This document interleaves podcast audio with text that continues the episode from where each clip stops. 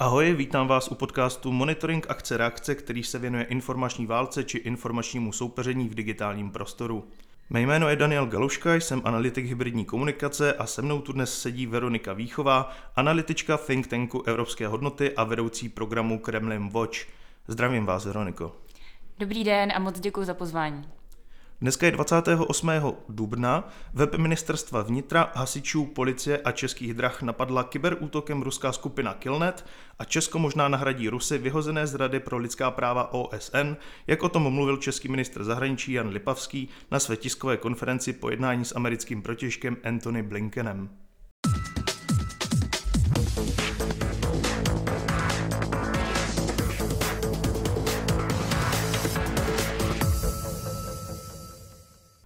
Než se ale dostaneme k hlavnímu tématu, jako obvykle jdeme na souhrn toho nejdůležitějšího, co se v informačním světě děje. Jak jste si jistě všimli, ve veřejném prostoru začala poměrně ostrá diskuze o současných krocích vlády v boji proti dezinformacím. Některé jsou na můj vkus svérázné, některé nás mohou vracet o několik desítek let zpět, a já se domnívám, že by si tento poměrně citlivý bod zasloužil diskuzi v parlamentu. Bod pana poslance Králíčka, nový bod Boj proti dezinformacím. Zahajuji hlasování. Hlasovalo se 72 poslanců a poslankyň, pro 60, proti 68. Tento bod nebyl zařazen. Poslanecká sněmovna odmítla na svém středečním jednání projednat bod s názvem Boj proti dezinformacím. Jeho navrhovatelem byl paradoxně Robert Králíček z Hnutí Ano, které má na svém kontě dezinformací spousta. Předmětem návrhu nebyla žádná novela zákona, ale pouze diskuze na téma dezinformací ve sněmovně. Nutno poznamenat, že odborná témata by měla proběhnout buď to v komisích a výborech, případně během interpelací a tak se nelze zamítnutí nějak zvláště divit. Každopádně ani zamítnutí není úplně dobrá zpráva. Z ministerstev, která by měla dezinformace řešit, zní zatím výjima individuálních prohlášení hluboké ticho. Ani vládní zmocněnec pro dezinformace Michal Klíma žádnou pracovní skupinu, která by se přípravou legislativy měla zabývat, zatím nevede. Generál Miroslav Fajks, velitel kybernetických sil a informačních operací, řekl, že si Ukrajina potřebuje udržet pozornost světa, aby jí dál pomáhal. Podle něj je pro válkou zmítanou zemi důležité, že tamní vláda umí využívat sociální sítě. Zároveň řekl, že jeden z aspektů komunikačního úspěchu Ukrajiny bylo to, že hned na začátku omezili ruské kanály a působení nepřátelské propagandy. To samé nebo podobné probíhá teď i v Česku. A ano, i my máme teď dominantní komunikaci z Ukrajiny nebo našich médií. Slovensko chystá zákon, kterým chce přimět internetové platformy a provozovatele sociálních sítí, aby odstraňovali z webu nenávistné příspěvky a jiný škodlivý obsah. Cílem nové právní úpravy je neomezit právo na svobodu slova a šíření informací, ale zamezit zneužívání těchto základních svobod k podkopávání principů zákonnosti a demokracie. Konkrétní parametry zákona zatím nejsou známy a tak pouze doufejme, že si z nich budeme moci jako Česká republika vzít pozitivní příklad.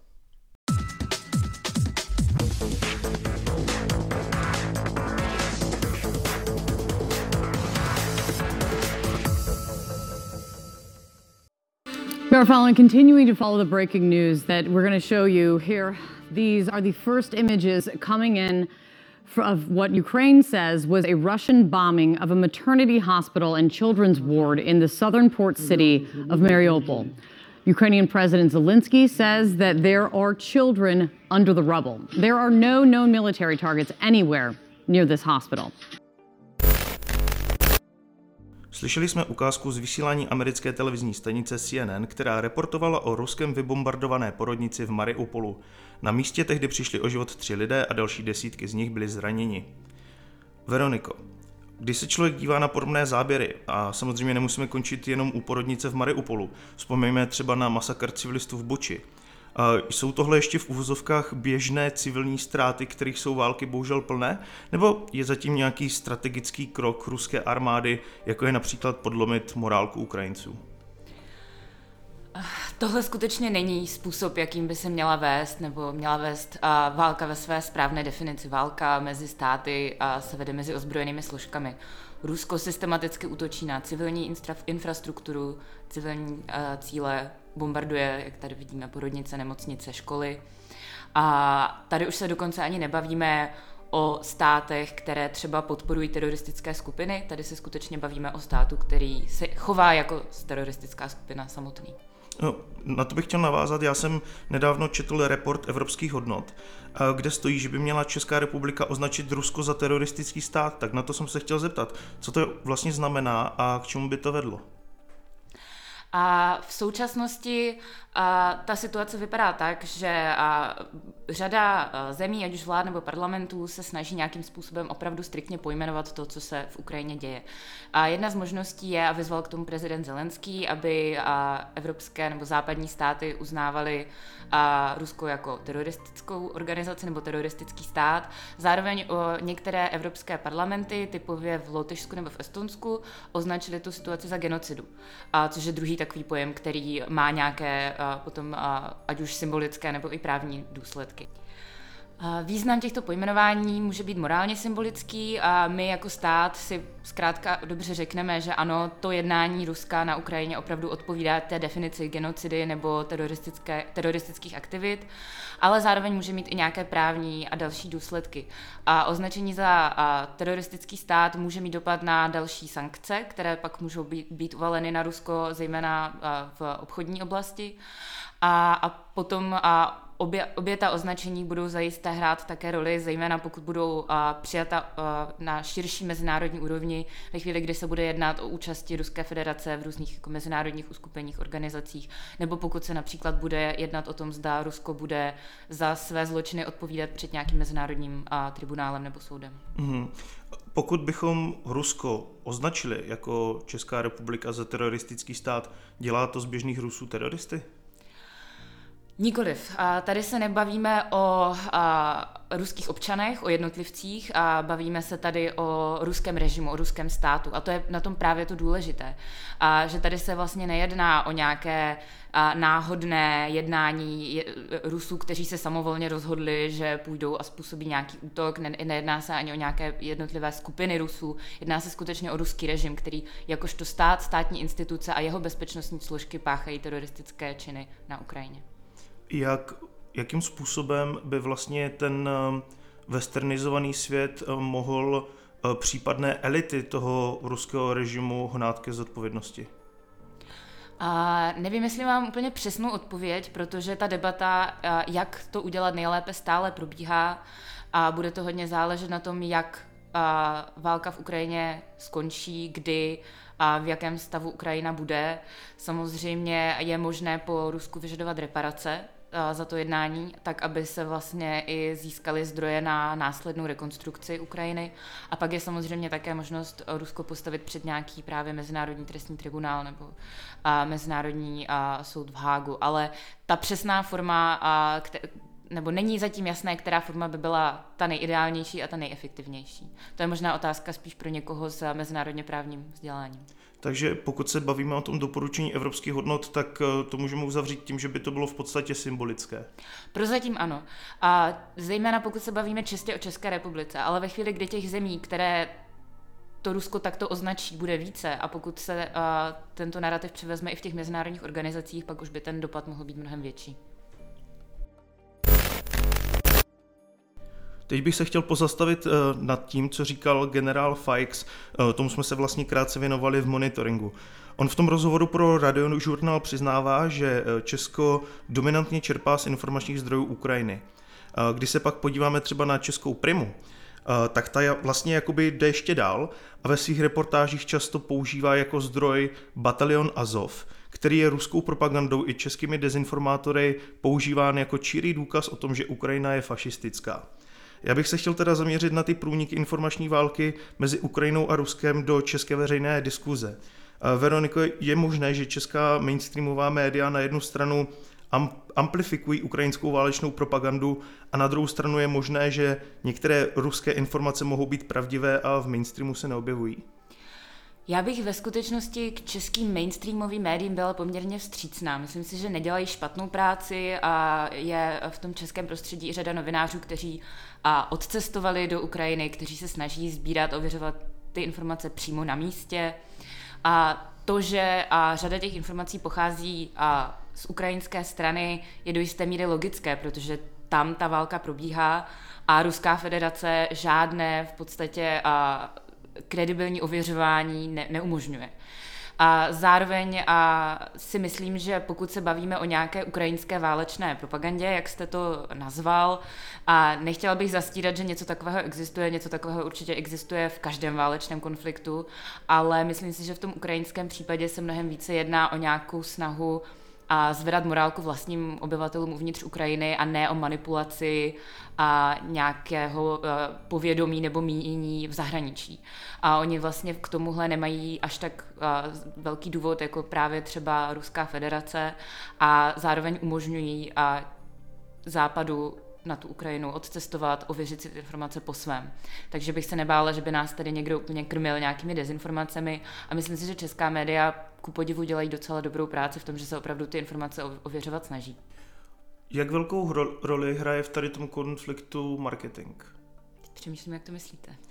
No tak když se podíváme na prezidenta Zelenského, tak on v podstatě nevynechá příležitost a dělá vynikající práci, když dostane příležitost promluvit eh, k jakémukoliv eh, publiku, tak minimálně nahraje nějaký vzkaz, čímž u té veřejnosti vzbuzuje velké sympatie vůči Ukrajině. Vzpomeňme vlastně i na demonstrace za Ukrajinu na Václavském náměstí, kdy i pro takovou vlastně občanskou společnost v Česku, to znamená ne pro nějaké zákonodárce nebo lidi, kteří mají vliv, tak on si našel ten čas, aby nahrál nějaký videovzkaz a opravdu je to aspoň jako můj pocit, že díky tomu, jak on se vyjadřuje e, a komunikuje s tím západem, tak e, ty pozitivní emoce, které vzbuzuje, mají velký vliv na, na množství pomoci, které jim Západ poskytuje.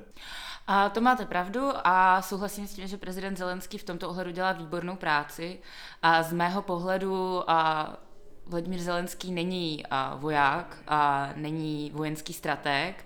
Myslím si, že si velice správně uvědomil, že vedení té války nechá na svých vojenských generálech a on převezme tu roli toho komunikátora směrem k ukrajinskému obyvatelstvu, ale také na venek. Myslím si, že to dělá dobře a myslím si, že pro ten stát je to v podstatě extrémně stěžení, aby ta pozornost a, vůči té válce a ze strany západních zemí se nějakým způsobem udržela a aby právě Ukrajinci dostávali tu pomoc, kterou potřebují. A myslím si, že je to zcela jednoznačný nástroj, jak toho dosáhnout. Je to něco mezi, jak říkáte, marketingem a strategickou komunikací a myslím si, že je to v tomhle ohledu naprosto na místě a myslím, že bychom se od Ukrajiny v tomto ohledu mohli možná i my něco naučit. V poslední době hodně zaznívají informace a spekulace, že ruská armáda bude intervenovat v Moldavsku.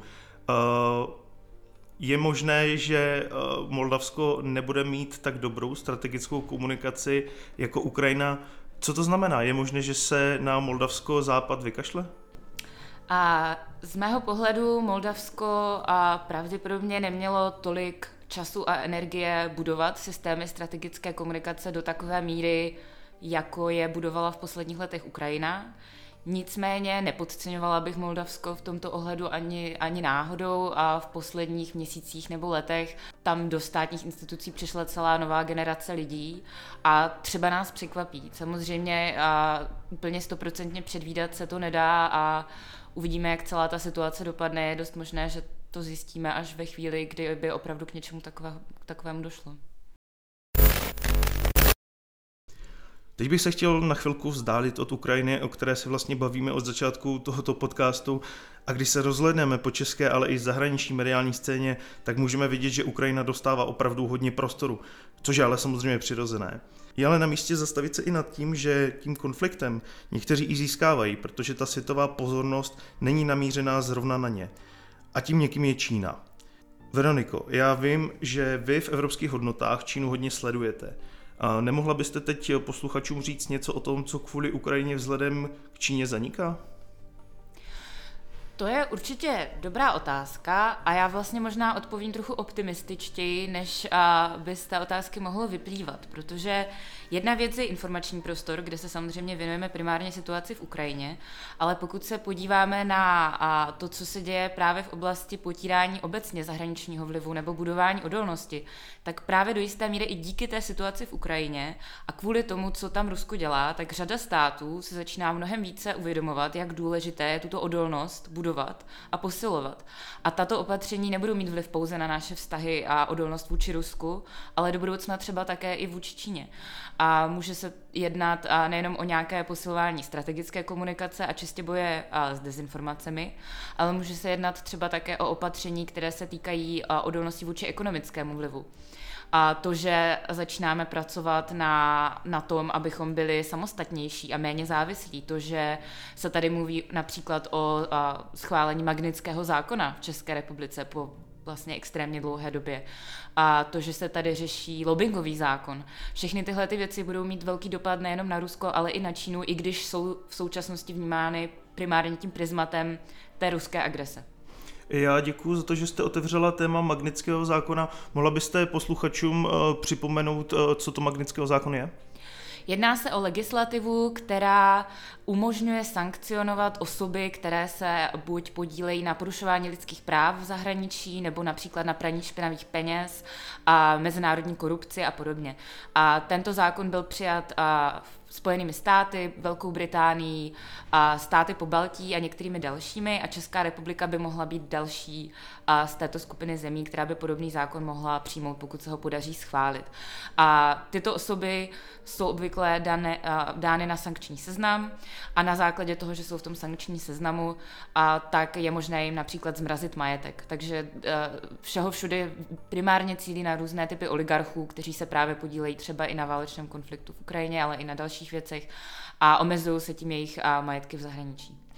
Takže když to stáhnu k té Číně, Eh, tak by to znamenalo, že bychom podobně jako nyní mrazíme majetek občanům Ruské federace, respektive těm, kteří se objevují na sankčních seznamech, že by se tam mohli objevit i příslušníci čínského režimu. Je to, je to velice dobře možné, typově a osoby nebo firmy, které se nějakým způsobem podílejí na genocidě Ujgurů. A jsou vůbec ještě nějaká další důležitá dezinformační témata zastíněná konfliktem na Ukrajině? A nemusí to, se to týkat jenom Číny? My, když monitorujeme ten dezinformační prostor u nás, tak si myslím, že opravdu to hlavní téma, které se objevuje na drtivé většině dezinformačních platform, a jsou uprchlíci z Ukrajiny.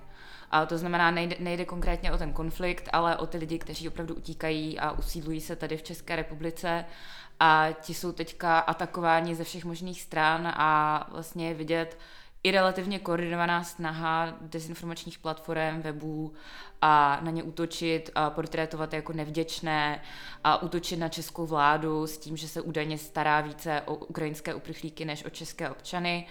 A tyto narrativy jsou o to více umocněny, protože podporuje i opozice. A myslím si, že tohle skutečně je to, čemu bychom se měli věnovat v příštích týdnech a měsících, protože tohle je přesně téma, které je pro Čechy velice emocionální a je i pro tu ruskou stranu velmi jednoduché tohoto tématu využít a zhoršovat tu polarizaci ve společnosti a snažit se tak o to, aby ta solidarita, která tady v současnosti ještě s těmi ukrajinskými uprchlíky je, aby se snižovala a aby se převracela v nějakou jako spíše negativní emoci, strach nebo uh, vztek. Jak na nenávisti vůči válečným uprchlíkům z Ukrajiny může Ruská federace vydělat? Takže zase se bavíme pouze o tom, že případným jako cílem tady té agrese nebo negativní nálady budou civilisté, nikoli vojenské cíle. Hmm. Cílem těchto dezinformací a útoků si myslím, že primárně tak, jako bylo cílem i jiných dezinformačních kampaní v minulosti, skutečně polarizovat společnost, tady konkrétně v České republice, ale i v jiných zemích, a navozovat pocit nejasnosti a chaosu, že už vlastně nemůžeme věřit nikomu a ničemu, naopak všechno působí, že by to mohla být pravda, je to takový záhadný mix emocí, které, který to v lidech vytváří. A to je tím vlastně řekla bych i tím konečným cílem v těch západních zemích. Jim nejde o to, abychom všichni obdivovali Ruskou federaci a chtěli se tam přestěhovat. A jde jim spíše o to, abychom jakožto západní státy a demokratické státy byli zaměstnáni svými vlastními problémy a řešili si tady tyhle ty interní spory a abychom tu pozornost té Ukrajině vlastně nevěnovali. To si myslím, že je ta výhra pro Rusko, která by z toho mohla vít. Eh, když to vztáhnu ještě zpátky k tomu, že vlastně ta Ukrajina jako téma překrývá všechno ostatní, tak jsem se chtěl zeptat, co dezinformace o covidu? Existuje ještě, produkuje někdo, nebo už to úplně vyhaslo? Dezinformace o covidu se do určité míry objevují, ale právě jsme se dostali do situace, kdy už zdaleka nevytváří tolik emocí jako v minulosti. Je to částečně spojené i s tím, že už vlastně nemáme ta opatření, která tady dlouhou dobu fungovala, nemusíme nosit a roušky, nemáme zavřené restaurace, tudíž těm lidem už to tolik nevadí. A, a ta Ukrajina samozřejmě vyvolává mnohem víc a mnohem víc negativních emocí. Zároveň a vidíme, že a specificky projekty, ať už na sociálních sítích nebo na webu, které vznikly často čistě za účelem šíření dezinformací o covidu, se najednou přiorientovaly na Ukrajinu. Změnili názvy? A nezměnili nutně názvy, v některých případech na Facebooku možná ano, ale vlastně tematicky už se teďka věnují čistě jenom Ukrajinsk, Ukrajině a ukrajinským uprchlíkům.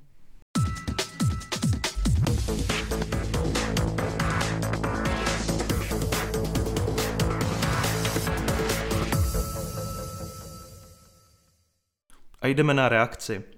Podle datového analytika Františka Vrabela ze společnosti Semantic Visions bylo možné v informačním prostoru již před vpádem Ruska na Ukrajinu odhadnout, že k této invazi dojde. Řekl to v pořadu Rozstřel, kde také hovořil o dezinformační scéně a jejich hlavních cílech. Veroniko, fungují v Česku trolí farmy tak, jak si je představujeme dle toho slavného odhalení finské novinářky Jessica Aro, která popsala dům v Petrohradě, kde se scházeli brigádníci a za peníze trolili na internetu? Jestli existují v Česku trolí farmy úplně stejného formátu, si nejsem jistá, možné to je. Ono, jako je to otázka, která se velmi špatně, dejme tomu, vyšetřuje nebo zkoumá. A to, co víme, a je, že tady se obejdeme i bez a, ruských trolích farem, co v Česku rozhodně funguje, jsou různé PR agentury, které dejme tomu, nedodržují příliš etických a morálních standardů a slouží v podstatě komerčně jako ruské trolí farmy.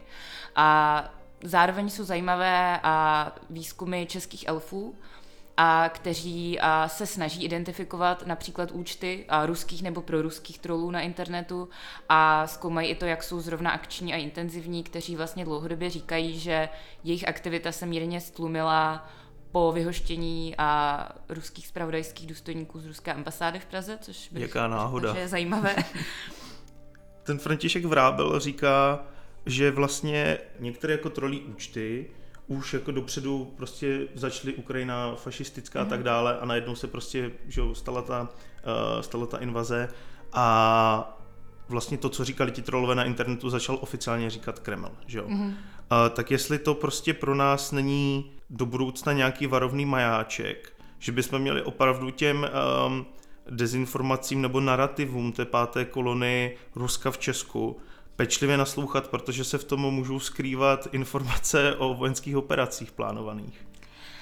A je to určitě možné, že nějaká příprava v tom informačním prostoru existovala, ale zároveň je to velmi složitá disciplína tohle umět identifikovat včas a ne až potom, co vidíme, že to mělo na nějaké následky. Zrovna v tomto specifickém případě obzvlášť, protože narrativ údajně nacistické Ukrajiny a a Ukrajinců jako drogově závislých a já nevím, co všechno. Tohle jsou narrativy, které Rusko ve svých oficiálních ruských státních médiích a kanálech, já nerada říkám média, a tak tvrdí už mnoho let. A když jste se podíval před pár lety na nějaký běžný politický pořad na ruském státním kanálu, na ruské státní televizi, tak ty pořady probíhaly tak, že si tam pozvali jednoho Ukrajince, deset Rusů a těch deset Rusů tam prostě hodinu křičelo na toho Ukrajince tohle je něco, co se tam děje běžně a tím pádem potom rozeznat ten extrém, který přichází před tím začátkem toho konfliktu může být poměrně náročné, protože ty niance jsou tam velmi malé. Jak se díváte na vypnutí dezinformačních webů, ke kterému přistoupila společnost CZNIC? Uh, Myslím si, že to bylo a, rozhodnutí, které se nedá hodnotit jako černobíle, a, černobíle špatné nebo dobré. A, je určitě dobře, že tomuto tématu někdo věnuje pozornost a že se snaží dělat nějaké kroky. A zřejmě to mělo i nějaký dopad, protože alespoň na nějakou omezenou dobu ty kanály skutečně přišly o nějakou sledovanost a trvalo jim nějakou dobu se vlastně dát dohromady, buď se přesunout na jiné domény nebo na Telegram a jiné kanály a tak podobně. Z mého pohledu, pohledu se ale jedná o krok, který byl opravdu, dejme tomu, hraničním řešením hraniční situace. To znamená opravdu na odpověď na krizovou situaci, kterou musíme řešit alespoň nějak co nejrychleji. Rozhodně si nemyslím, že bychom takhle měli boj s dezinformacemi řešit běžně nebo systémově.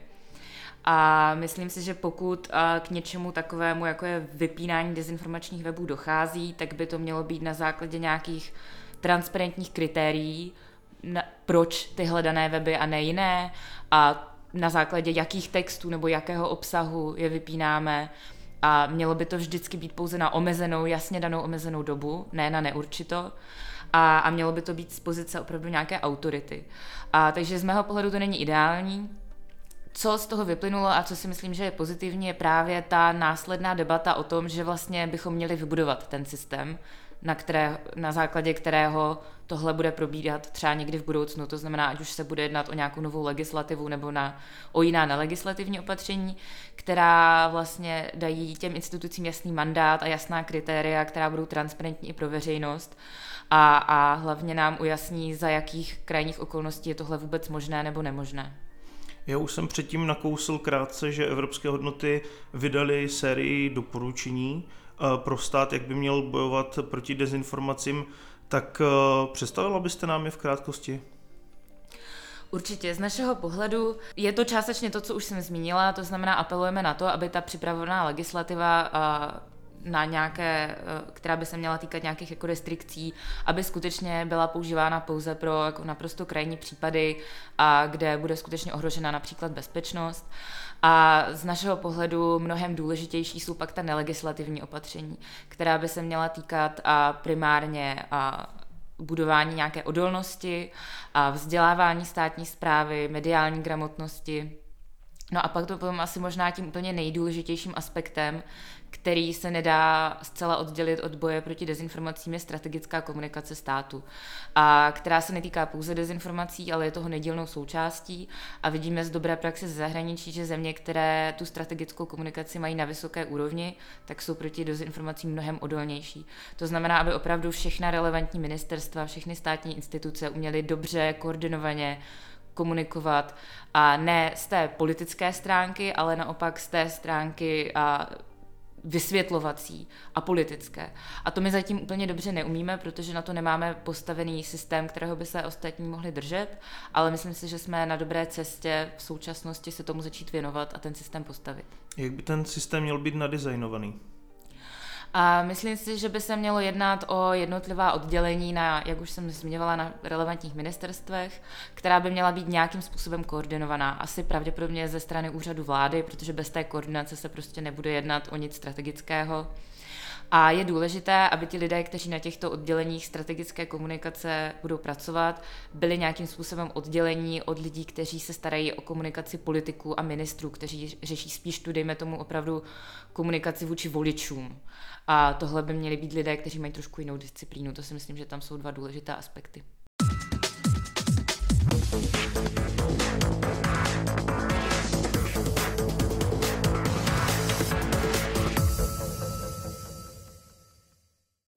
Tak to by byl závěr, vážení přátelé. Právě jste poslouchali podcast Monitoring akce a reakce, jehož hostem byla dnes Veronika Výchová, analytička think tanku Evropské hodnoty. A moc děkuji za pozvání. Já se s vámi taky loučím a jako obvykle budu rád, pokud mi na jakémkoliv kanálu, kde se k tomuto podcastu dostanete, zanecháte zpětnou vazbu. Mějte se hezky a příští týden zase naslyšenou.